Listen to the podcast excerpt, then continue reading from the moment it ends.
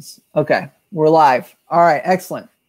So, welcome into Fundraising Now. My name is Alex Simon. I want to uh, welcome in my guest, Hannah Brown, who is the Director of Communications and Marketing at ActBlue, graduate of Boston University.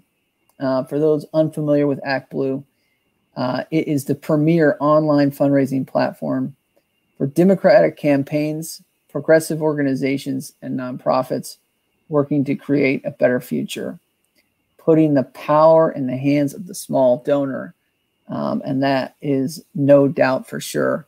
Um, has secured many small donor donations over the past, um, well, for a long time now, but um, specifically, it feels like it's become more prominent in the past maybe four to five to six years, at least um, in the ether.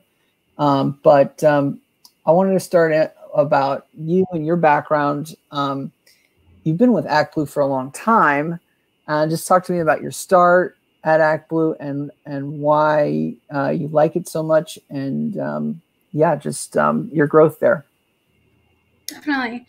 Um, so I actually started ActBlue as an intern many moons ago. I uh-huh. was uh-huh in college interested in sort of communications and marketing and also politics was part of college democrats and was looking for sort of a way to meld those careers. I also was really interested in the time at campaign in campaign finance reform and mm-hmm. ActBlue seems to really offer sort of an alternative model of what political fundraising and funding in politics could look like. So that was really exciting. And I think once I got there, there were about 10 people working at ActBlue at the time. Mm. So it was still very much the startup phase. And it was exciting mm. to get to be a part of building something big. And then in terms of why I've stayed and why I've been interested, like you said, we've been sort of on a big growth path, especially the last mm-hmm. few years. And I think what's most exciting is to get to see sort of that change in how politics is able to be funded in a different way actually take form and, and come into the mainstream mm-hmm. so talk to me about those early years of ActBlue and you know i think the startup culture that you guys had and probably still have and you know i think um, your probable desire to get um, you know, uh, to unleash kind of the power of small donors. So just talk to me kind of about that and and then the growth over your time there. Sure. So we were founded in 2004, before my uh-huh. time, by two computer scientists in Cambridge, Massachusetts, after a failed Cambridge City Council run by one of them. And they were looking to really leverage technology in the political process. And they set out to democratize the least democratic part, part of politics, which is fundraising. So we've been mm-hmm. around since 2004. And I think in those early years, obviously, we sort of grew up around online shopping too. People weren't really yeah. making is on the internet. So those early years were about convincing people that this was safe to do and a good idea to do. And then things started really taking off post post 2008 and I'd say even more so post 2012. So we've raised helped organizations raise on our platform over $8 billion um, in our lifetime with five of those being over the last two years. So definitely some wow exponential growth over the last couple of years. We saw in the last two years, the 2020 election cycle, about 15 million unique donors give. So just a huge mm-hmm. mass of people power. Mm-hmm. And what are some of your guys, you know, principles and and and values? I mean, it seems like um, interacting with an ActBlue type of platform or landing page, it's very, very easy and simplified to donate. There's it's there's not a lot of friction that at least I've had with um, you know other online giving forms. Is that something obviously that you guys value quite a bit? Definitely. So our sort of informal tagline is ActBlue makes it easy, both for the campaigns and for the donors. On okay. the campaign and nonprofit side, a lot of people are running for city council, say, and they're running as a candidate and organ and campaign of one. They're their own campaign manager. So we want to make sure the tools work for them all the way up to presidential level campaigns. And then mm-hmm. for donors, giving a political donation is a high information transaction. You have to type in your credit card. You also have to give your employer an occupation. Sometimes you have to give more information depending on state laws. And so that is both people place their trust in us and it's also just takes a long time. So we want to make sure that we're optimized for mobile. It's easy to give no matter where you are. These past two years we saw about 60% of contributions come in via mobile. So our our focus is on making it easy for everyone once the campaigns have done the hard work of organizing people to actually give to their because mm-hmm. and why do you think you know um, what's your strategic advantage or why do you think campaigns have been going with ActBlue as opposed to other uh, online payment forms. I mean, I mentioned like a PayPal, but like if there's, a, I mean, we use in the nonprofit world, we there's a ton. We I get calls from vendors and the nonprofit I work at from for online uh, credit card transactions all the time. But like, why um, why ActBlue for political campaigns, and what's kind of like your guys' strategic advantage. You said you make it easy both for the donor and for the um, campaign or nonprofit or, or um, you know, pro- progressive organization. Definitely. So I think there are a couple things. So we offer PayPal, we offer Apple Pay, Google Pay as payment okay. methods people love to have those alternate payment methods other than credit cards. We still see PayPal as a huge percentage. We roll out Apple Pay in 2016 and people went wild for that. And we just rolled uh-huh. out Google Pay. So I think that's an important piece, but more so even than that. So anyone can who uses our platform can use all of the tools we have. You don't sign a contract to use ActBlue. If you're running a small campaign, you get access to the same tools as a big campaign. And because we don't sign those contracts and we don't have like add-ons for features, it means that when mm. we find an efficiency or we increase conversion rates, we can roll that out to everyone right away. And so everyone gets smarter faster. Our tech uh-huh. team constantly A/B testing our platform, making sure we can increase conversion rates, decrease page load time, and just generally make it easier for people to give. I also think our nonprofit status makes us uniquely focused on our donors um, and our users, our campaigns and organizations. And more than anything, I think ActBlue Express, which is our Save Payment universe, so about 13.5 million ActBlue Express users right now who gave to a campaign or organization on ActBlue, save their payment information with us. So, say you gave to a Senate campaign and then you want to give to a city council race in your area, you can do that with one click. So it really just helps the whole ecosystem get better together. Yeah, I, I mean that's really I think um, just um, smart. I think like the fact that ActBlue has kind of said, okay, look, we have a donor. They've given to a, a certain campaign. Obviously, uh, this donor or this, these groups of donors are like-minded, so they've contributed here there's definitely a strong uh, propensity or possibility for them to contribute into another area that we're, you know, partnering in. So I guess talk a little bit about um, collaboration and some of the data that you you capture you um, with your donors, which is really really interesting to me. And then you mentioned kind of A/B testing. So like I normally deal with um, fundraisers. So like these are people that usually make bigger bigger asks you know at, at like the major donor level so what is like i mean you might it might be common kind of verbiage for you but what is a b testing Sure. So it's um, yeah. in its simplest terms, just testing what a version A versus a version B. So uh-huh. the sort of the, the stereotypical examples, like what what button color should be on the form, and I think there's wow. a lot more A/B tests that could happen. Layout of uh-huh. form, you know, button size, things like that. Oftentimes, wow. things like size can make an impact if you have older donors. So, um, just making sure that every piece of the form and every part of the process is optimized for people.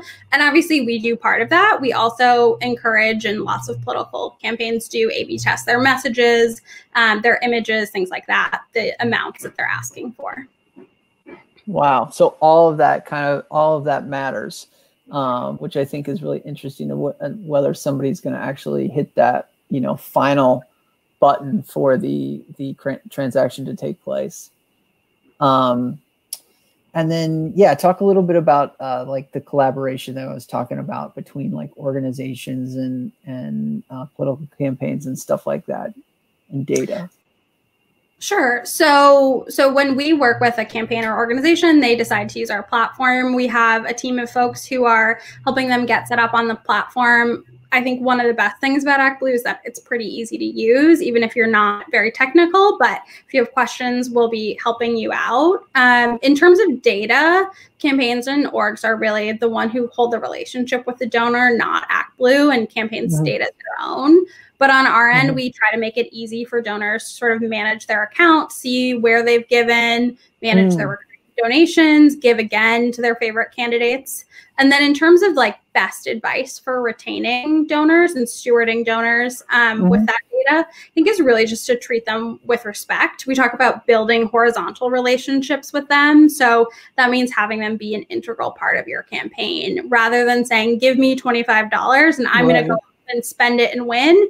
It's invest $25 in this thing we're building together and then mm-hmm. make that actually matter by doing things like breaking news to them. If you have mm-hmm. a new policy that you're rolling out, maybe tell your grassroots donors first and make them feel like that donation and that campaign isn't possible without them. Yeah, making them part of the campaign is super, super important.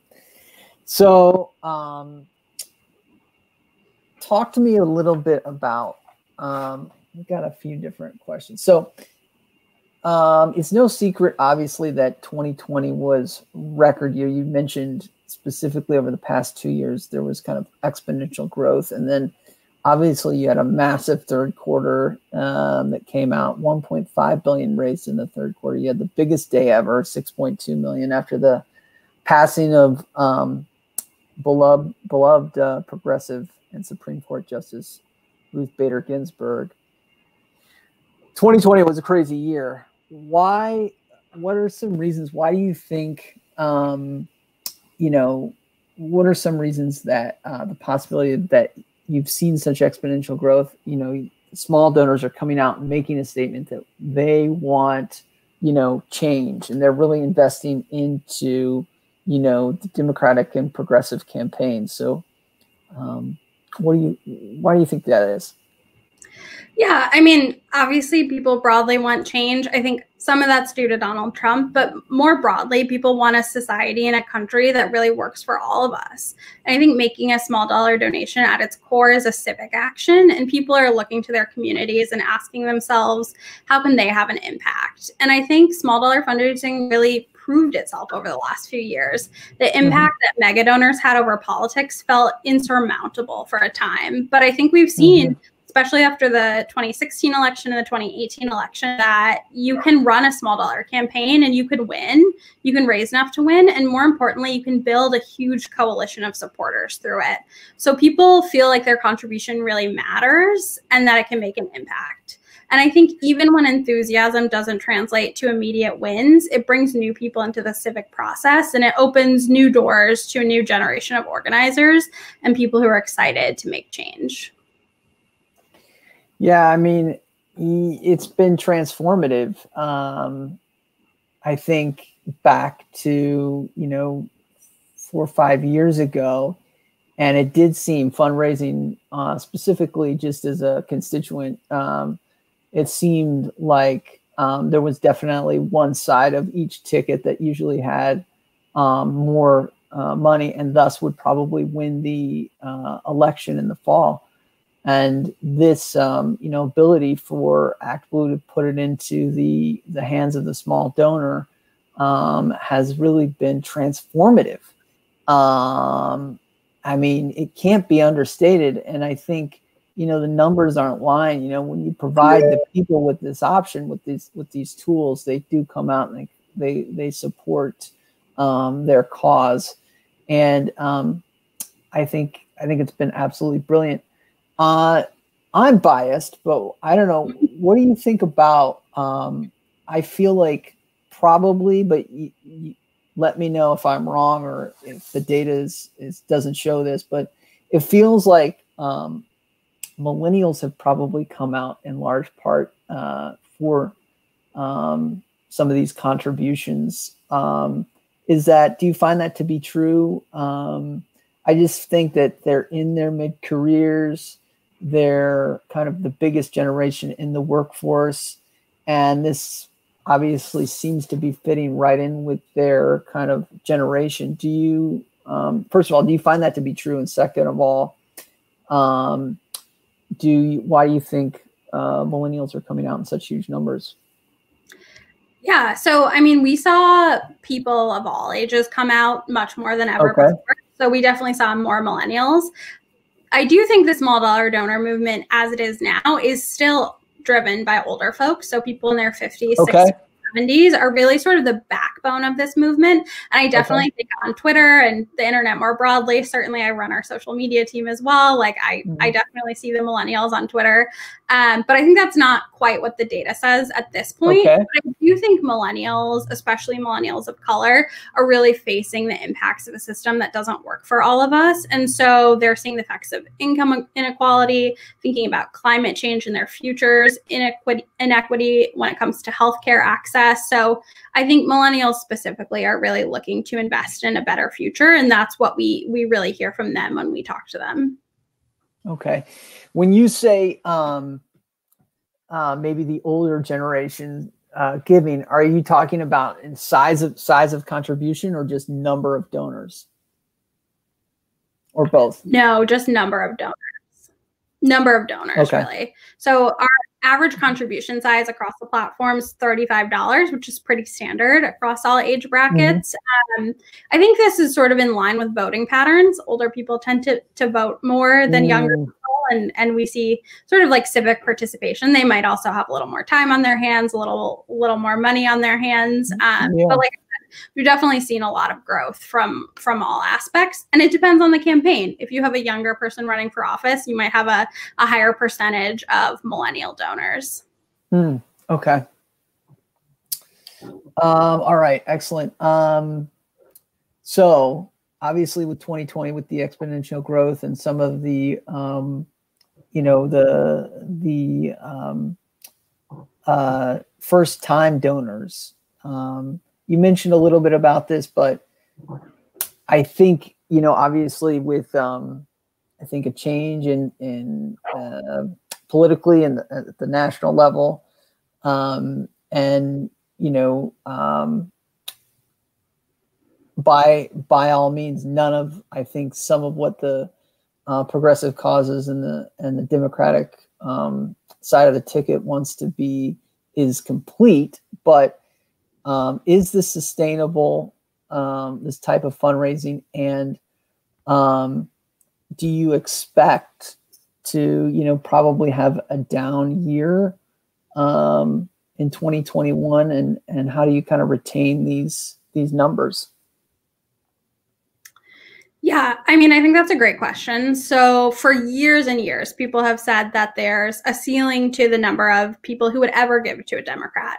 And year after year, we've seen that ceiling doesn't exist. Obviously, there are only so many people who live in the United States. Um, so, there's a ceiling eventually. But I think the larger point is that there's still plenty of people left to mobilize, like millennials mm. we were talking about. I think there's plenty of millennials who could give um, and maybe aren't yet. And for charitable giving, I think that's there's even less of a ceiling. So I think what's important to know there is that it's not smart to classify who will or won't give a small dollar donation or who can or can't give to a cause because those assumptions really cut out the people you actually uh, who actually might want the change the most. So I think when you really shift your mindset to valuing a $3 donation, you truly actually care about that $3 donation. People feel that and they're more likely to actually to donate and maybe they'll get $25 when they can and bring in um, become a part of your campaign because they know it matters to you. I think okay. as far as for what we're expecting in the next two years, politics works in cycles for sure. So there's obviously mm-hmm. an flow, new campaigns, new causes, people who are exciting to donors, people who aren't. Um, but once people start giving, they do tend to give again. So nearly 60% of donors over the last two years, and there were 15 million donors, um, gave more than once. And at its core, I think digital mm. fundraising is really about relationship building. So if you're building a good relationship, you shouldn't abandon that after the election, especially if you've won your election. So I do think we'll see lots of people coming back to give over the next two years, lots of people coming off the benches, but it was it was a pretty big presidential election year. So so obviously we're in a bit of a cycle there. Yeah. For sure. Well, you've you've done an excellent job. You guys in ActBlue have done an excellent job, congratulations on that, um, on that growth. Um, so as I mentioned, kind of before we we went we recorded, a lot of my colleagues, my audience, I think the people that engage with with the podcast are um, you know traditional fundraisers, specifically really in the higher education space, but also in you know traditional nonprofit areas. Um, make your case. Why why would someone? Why would a nonprofit maybe leave leave who they're with currently as far as their online donations and go with like an ActBlue? Yeah, I mean, I think that's a great question. I think we're really easy to use. We integrate with tools, uh, we play well with other tools. So we try to make it easy in every aspect. And I think we try to make it like a delightful experience for donors. It is really easy to give. We hear people really excited about Apple Pay. Uh, we make it easy to design your form, have it look really slick. Um, so it's just really simple and easy. And like I said before, there's no contracts uh, to work with us. So you can always test it out, see if it works better than what you've done before. We've never lost a head to head A B test against another platform that we know of. Wow. So we really stand behind the tools and, you know, obviously just mobilized millions of donors. So you can have access to all those same things. And I think grassroots fundraising at its core can really revolutionize the way charities fundraise, whether it's just to add an additional source of revenue from grassroots donors that you can depend on no matter what, or you want to really invest um, in a grassroots program. It can help turn your supporters to even closer uh, members and help them really feel invested in your cause. And I think 2020 also just showed how important digital fundraising is, like when in person yeah. events went away. So we're mm-hmm. definitely digital first. And so always happy to help um, strategize with you. Awesome. Okay, so final question is what is next as far as ActBlue goes? Is any new um, collaborations, um, parts of the uh, building on the product, um, anything new unfolding in uh, in the next few years? Yeah, so we're not quite done with 2020 yet with the yeah. Georgia runoff. so it's been exciting to see organizing groups, uh, local groups in Georgia, like Fair Fight and New Georgia Project, and everything they've been able to do. So we're still sort of wrapping up. Beyond that, I think people are excited for 2022 and to keep sort of imagining what digital organizing and digital fundraising looks like in our futures. I don't think any sort of big answers to that question yet, um, but we we exist as infrastructure. So while campaigns might come and go, we exist forever. So we'll be in the background, A B testing, innovating um, all year round, um, and really figuring out what the movement needs out of their tools and out of us. Awesome. Hannah Brown, Director of Communication and Marketing at ActBlue. Uh, thank you so much for for being on with me. I appreciate your time and um, yeah, thank you. Thank you for having me. All right. Don't forget to subscribe down below. You can also find additional content by searching the YouTube page.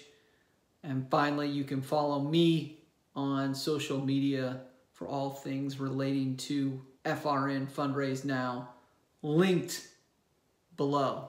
Have an awesome day.